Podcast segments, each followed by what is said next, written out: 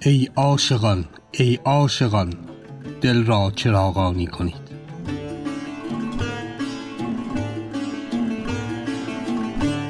خرقه داستان زندگی و زمانی شمس تبریزی و مولانا.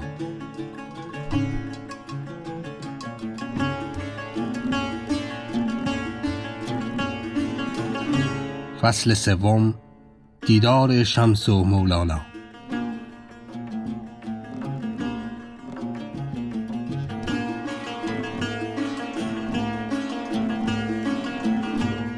سلام. من محسن بولحسنی هستم و اینجا پادکست خرقه است.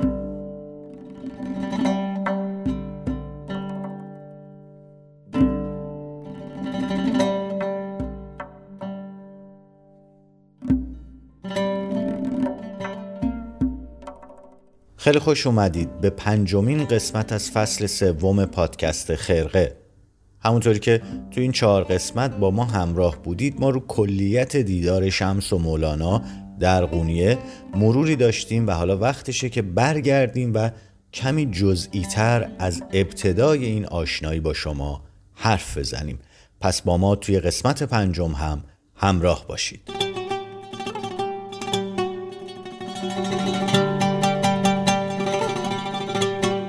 حالا دیگه حتما می‌دونید که شمس الدین تبریزی صبح روز شنبه 26 جمادی آخر سال 642 هجری قمری وارد قونیه شد و به عادت همیشگی خودش که توی هر شهری می‌رفت به کاروان سرای می‌رفت و اونجا سکونت می‌کرد توی قونیه هم رفت به خان شکر فروشان یه حجره گرفت در حجرش رو قفل زد و در واقع طوری در میان مردم رفت آمد می‌کرد که هر کی فکر می‌کرد و هر کی میدیدش گمان می‌کرد که تاجریه که به قونیه اومده. اما در واقع اینطور نبود و در حجره و اتاقی که اون کرایه کرده بود جز یه حسیر کهنه و کوزه شکسته و بالشی از خشت خام وجود نداشت. مدت اقامت شمس تو قونیه تا وقتی که به مولانا در واقع رسید و مولانا رو منقلب کرد خیلی دقیق مشخص نیست. نحوه دیدار این دو نفر با همدیگه هم توی روایت ها و تذکره های مختلف متناوب و به اختلاف نوشته شده. ما چند تا نقل قول و چند تا روایت رو که آقای فروزانفر در کتاب خودش میاره رو ذکر می‌کنیم و این قسمت رو منبع اصلیمون رو روایت و نقل و تحقیق و تفحص آقای فروزانفر بدیع زمان فروزانفر قرار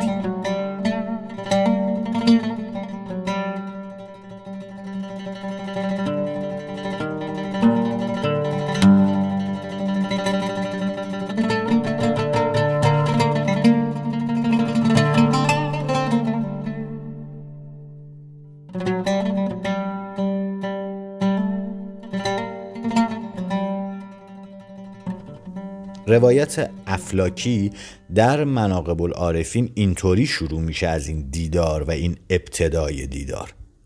افلاکی تعریف می‌کنه که یک روز مولانا از مدرسه پنبه فروشان بیرون اومد و سوار بر یک چهار پا حرکت می‌کرد و یاران و اصحابش هم به همراه مولانا حرکت می‌کردن. اتفاقی شمس الدین تبریزی به مولانا برخورد کرد. از مولانا پرسید که با یزید بزرگتر یا محمد؟ مولانا گفت این چه سوالیه؟ محمد ختم پیغمبران است و وی را با ابا یزید یا با ابو یزید چه نسبت؟ شمس الدین گفت پس چرا محمد می‌گوید ما عرفنا که حق معرفتک؟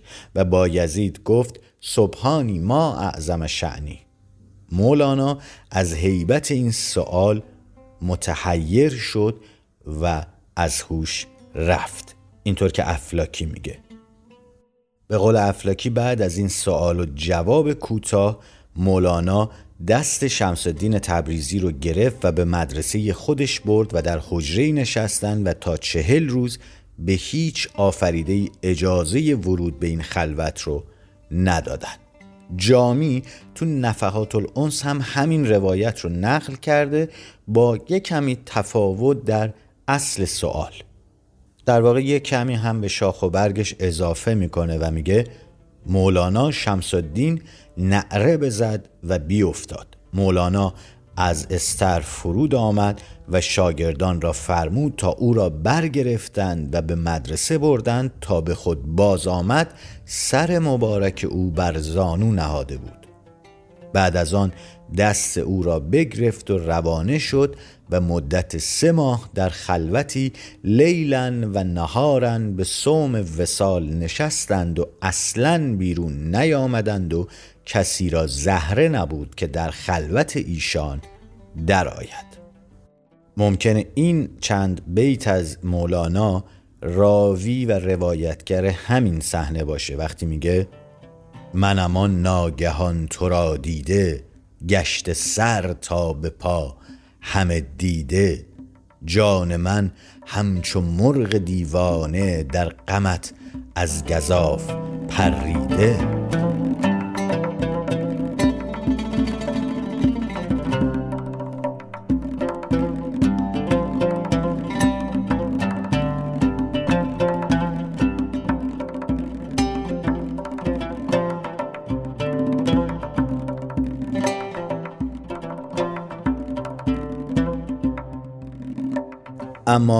روایت محی الدین معلف الجواهر المزیه متولد 775 هجری قمری و متوفا در سال 696 که اوایل عمر خودش با سلطان ولد فرزند مولانا معاصر بوده حکایت آشفتگی مولانا رو اینطور روایت می‌کنه.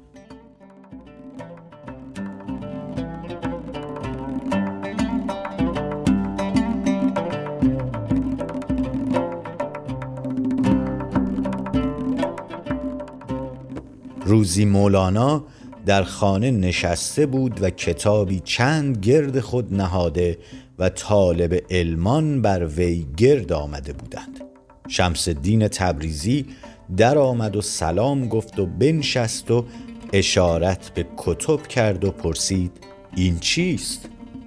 مولانا گفت تو این را ندانی هنوز مولانا این سخن به انجام نرسانیده بود که آتش در کتب و کتبخانه افتاد.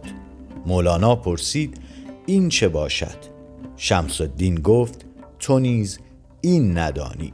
برخاست و برفت.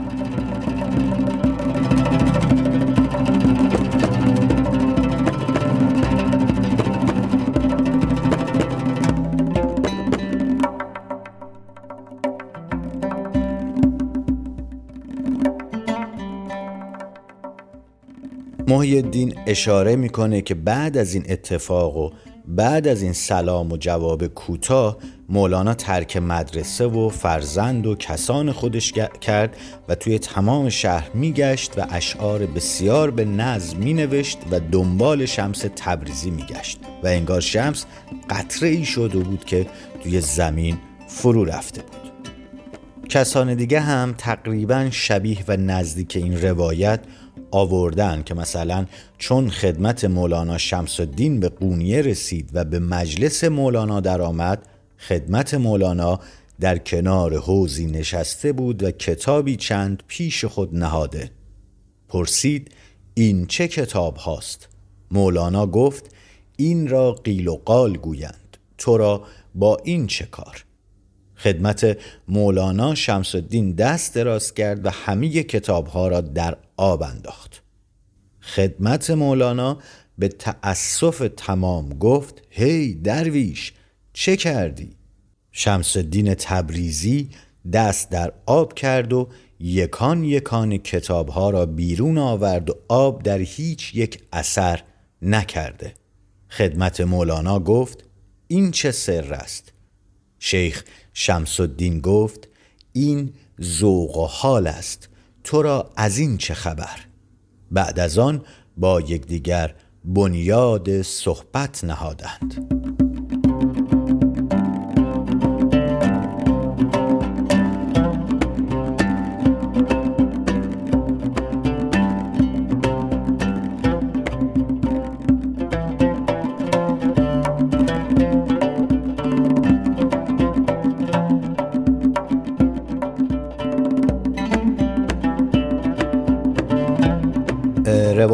دولت شاه دولت شاه توی تسکره خودش تسکره دولت شاه درباره دیدار شمس و مولانا اینطور تعریف می‌کنه و روایت می‌کنه.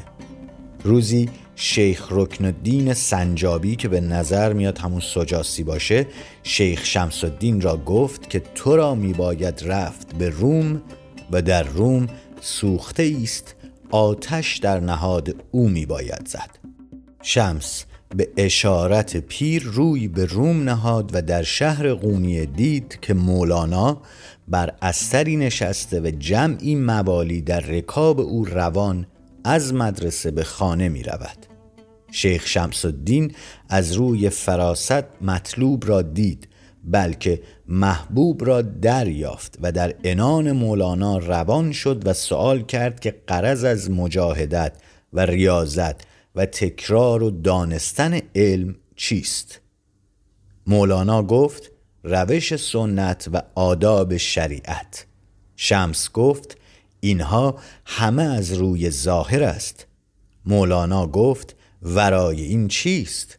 شمس گفت علم آن است که به معلوم رسی و از دیوان سنایی این بیت برخواند علم کس تو تو را به نستاند جهل از آن علم به بود بسیار. مولانا از این سخن متحیر شد و پیش آن بزرگ افتاد و از تکرار درس و افاده باز ماند. این روایت دولتشاه در تسکره دولتشاهه.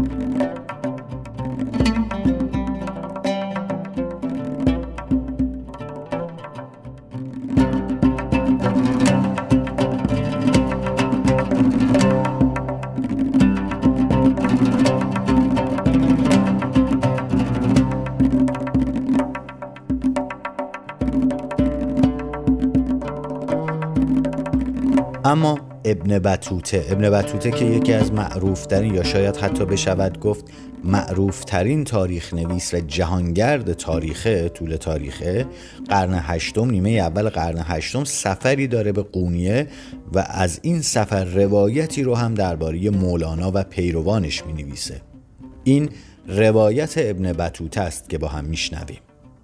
روایت کنند که مولانا در آغاز کار فقیه مدرس بود که طلاب در یکی از مدارس قونیه بر وی گرد می شدند. یک روز مردی حلوا فروش که طبقی حلوای بریده بر سر داشت و هر پارهی به فلسی می فروخت به مدرسه درآمد. چون به مجلس تدریس رسید شیخ مولانا گفت طبق خیش را بیاور حلوا فروش پاره حلوا برگرفت و به وی داد. شیخ بستاند و بخورد. حلوایی برفت و به هیچ کس از آن حلوا نداد. شیخ ترک تدریس گفت و از پی او برفت و دیری کشید که به مجلس درس باز نیامد و طلاب مدتی دراز انتظار کشیدند. سپس به جستجوی او برخواستند و آرامگاه او نشناختند تا پس از چند سال برگشت و جز شعر پارسی نامفهوم سخنی نمی گفت طلاب از پیش می رفتند و آنچه می گفت می نوشتند و از آنها کتابی به نام مصنوی جمع کردند.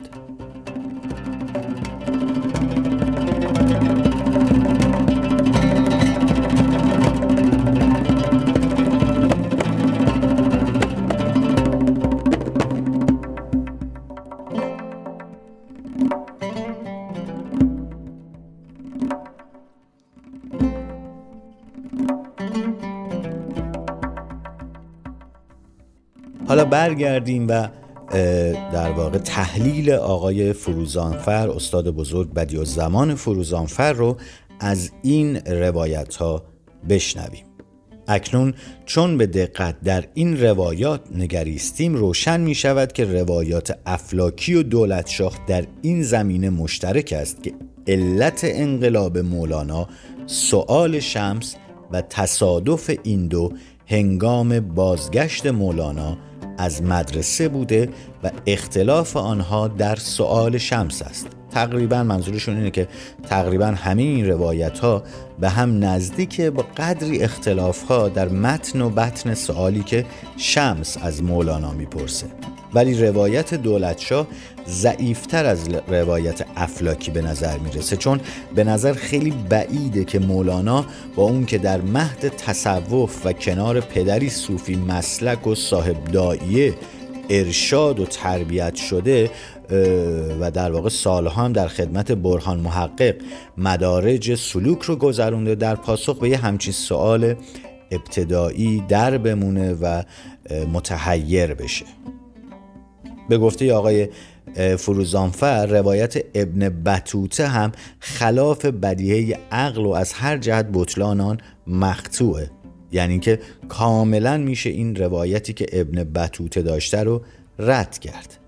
در واقع خودمونی اگر بگیم و ساده و آمیان این که خب خیلی داستانی و خیلی سینماییه که یک نفر وارد یک جمعی بشه حلوایی رو به کسی تعارف کنه و فقط به اون یک نفر تعارف کنه اون یک نفر بخوره و و در واقع همین باعث انقلاب و آشفتگی مرد دانا و بزرگ و مجربی که سرد و گرم روزگار رو چشیده بشه و در واقع مولانا رو اونقدر آشفته حال بکنه. خیلی به نظر واقعی و درست و دقیق نمیاد.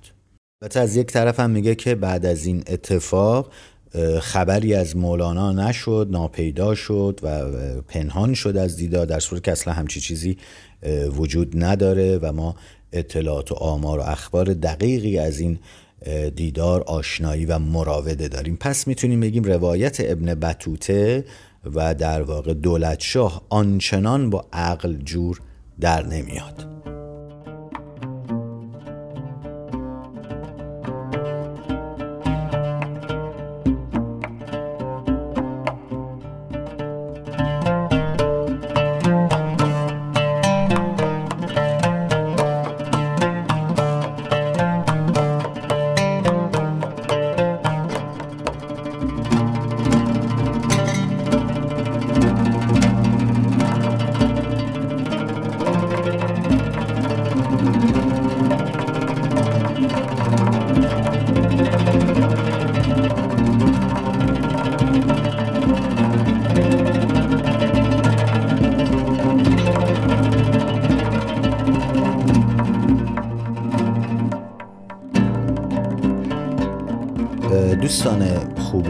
بزرگواری که خرقه رو میشنوید. این نکته رو داشته باشید که بعضی ها واقعا حیرت می‌کنن یا براشون باعث تعجبه که یه همچین اتفاقاتی باعث هیجان آشفتگی و در واقع خلجانهای روحی یک آدمی مثل مولانا میشه و بالعکس. دقت داشته باشیم که بسیاری از این روایت ها و بسیاری از این داستان هایی که ما میشنویم در واقع آغشته به اسطوره و افسانه سازیه و ما زمانی می‌تونیم به یک روایت دقیق و درستتر برسیم که کمی بار این شاخه های افسانه ساز و اسطوره ساز رو کنار بزنیم و از اون بار سمبولیک و نمادینش کم کنیم تا بتونیم کمی بیشتر و نزدیکتر به اصل ماجرا بشیم. پس آنچه اتفاق میفته این هیمنه و این جذابیت و این شگفتی داستان نعره کشیدن ها و بر زمین افتادن ها و از هوش رفتن ها نیست. اصل موضوع چیز دیگه ایه شاید اصل موضوع این باشه که شمس الدین تبریزی به مولانا چه چیزی یاد داد و چه جادویی کرد که اونقدر فریفته و عاشق این چیزهای در واقع این تعالیم شد که از همه کس و همه چیز صرف نظر کرد و تو قمار محبت به شمس تبریزی باخت. چیزی که کاملا مشخصه اینه که مولانا بعد از این دیدار و بعد از این خلوتی که بینشون اتفاق افتاد روش خودش رو کاملا تغییر داد و به جای اقامه نماز و مجلس وعظ به سما پرداخت و چرخیدن و رقص رو شیوه کار خودش کرد و به جای قیل و قال مدرسه و جدلهای اهل بحث گوش به نقمه جانسوز نی و ترانه دلنواز رباب داد.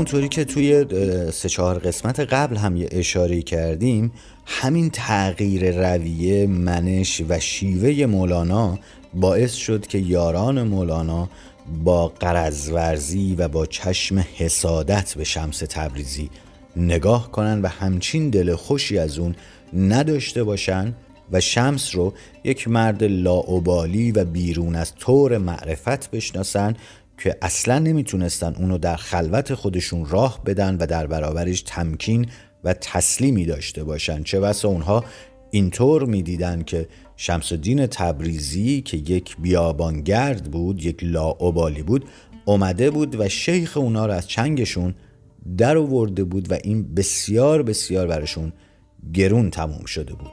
از طرفی هم اکابر و هم بزرگا و علمای قونیه از تغییر روش مولانا بسیار خشمگین شده بودند و اصلا نمی‌تونستن قبول کنن که مردی به این عظمت مردی با این جایگاه فقهی اینطور تن و دل به سما و یک بیابانگرد بده و انان خودش رو به سمت دیگه در واقع متمایل کنه.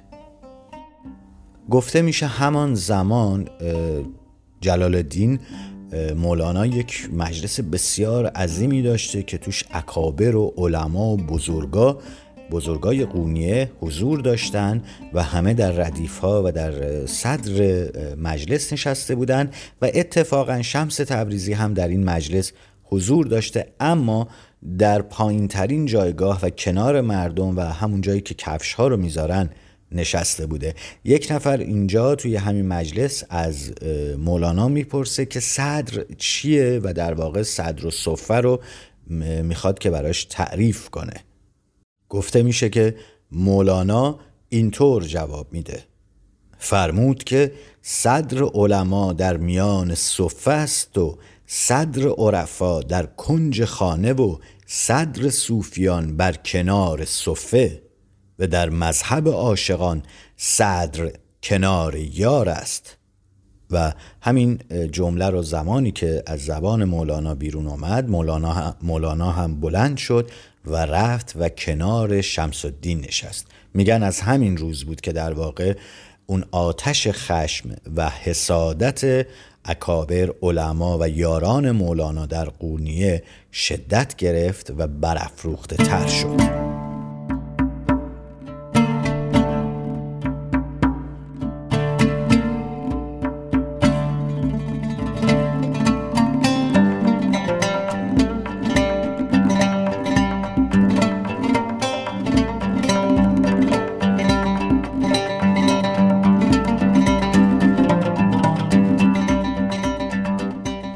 بحث درباره شمس تبریزی به جلسه های مخفیانه اکابر و اصحاب و علمای قونیه رسید.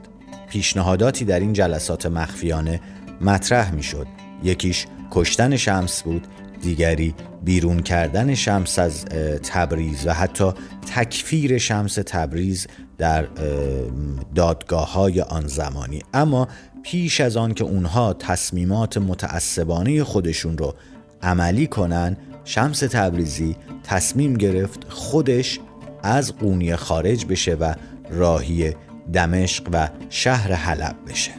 این وسط خواهش ابرام و قزلهای پرسوز و گداز مولانا هم نظر شمس رو تغییر نداد و شمس تبریزی اما در نهایت به گفته خود مولانا و چیزی که مرقوم کرده روز پنج شنبه 21 شوال سال 643 هجری قمری از قونیه به سمت دمشق. البته این رو فقط خودش می‌دونست که به سمت کجا در حال حرکته و نه مولانا و نه کسی دیگه از این اتفاق و از این مقصد خبری نداشت. پس در این تاریخ شمس از قونیه خارج شد و اگر این تاریخ رو با تاریخ هایی که در واقع قبلا گفتیم و مصادف با ورود شمس تبریزی به قونیه با همدیگه کنار هم بگذاریم مشخص میشه که مدت مصاحبت این دو نفر تقریبا 16 ماه بوده. به محضی که شمس تبریزی پا از قونیه بیرون می‌گذاره حال مولانا روز به روز بد و بدتر میشه و افسردگی گریبان مولانا رو می‌گیره. پیک هایی رو به شهرهای دور و نزدیک میفرسته تا شاید سراغی از شمس تبریزی برای مولانا بیارن. در این ایام هم چندین و چند غزل می نویسه و در واقع همه این غزل ها حاوی فراغ جانسوزیه که بین او و شمس تبریزی اتفاق افتاده. گفته میشه که چهار غزل رو به عنوان نامه در پاکتی می‌گذاره و برای زمان که می‌فهمه که کجاست برای شمس تبریزی میفرسته. این نامه ها اصولا به زبان عربی یا تلفیق و در واقع ادغامی از زبان عربی و فارسیه که یکیشونو براتون می‌خونم. آنچه میشنوید نامه و در واقع غزل دومیه که مولانا برای شمس میفرسته.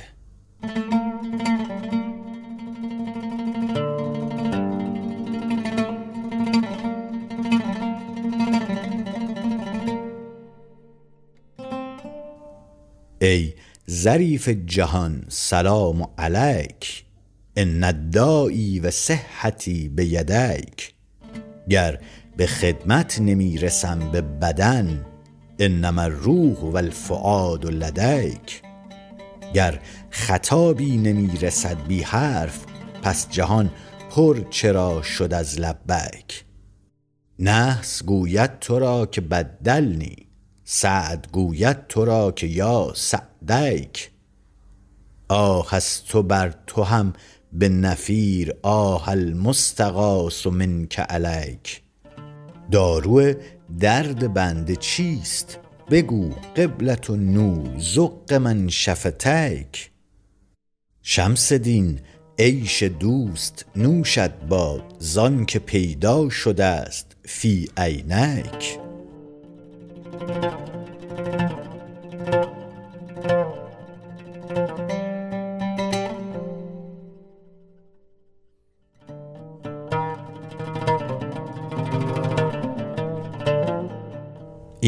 نامه های منظوم که قدیمی ترین اشعار تاریخی مولانا هم هستند به نظر می‌رسه که آخر الامر در دل شمس تأثیر گذاشت و شمس قبول کرد. یک بار دیگه به قونیه و پیش این یار دلسوخته برگرده. گفتیم که یاران مولانا هم که نتیجه غیبت شمس رو دیدن به چشمای خودشون و نتیجهش در واقع پژمردگی دلتنگی و افسردگی مولانا بود قبول کردند و حاضر شدند که از شمس تبریزی خواهی کنن. اما این همه ماجرا نبود و ماجرا به همین خوبی و خوشی به پایان نرسید.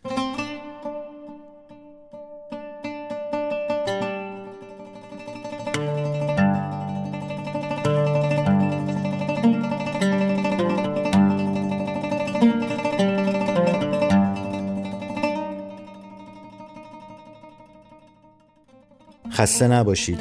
این پنجمین قسمت از پادکست خرقه از فصل سوم بود که تقدیم حضورتون شد.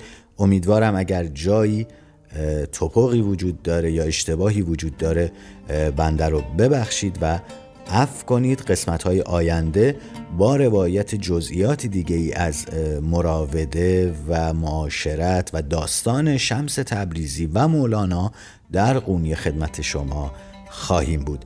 باز هم ممنونم. لطف کردید که همراه ما بودید. عزت زیاد.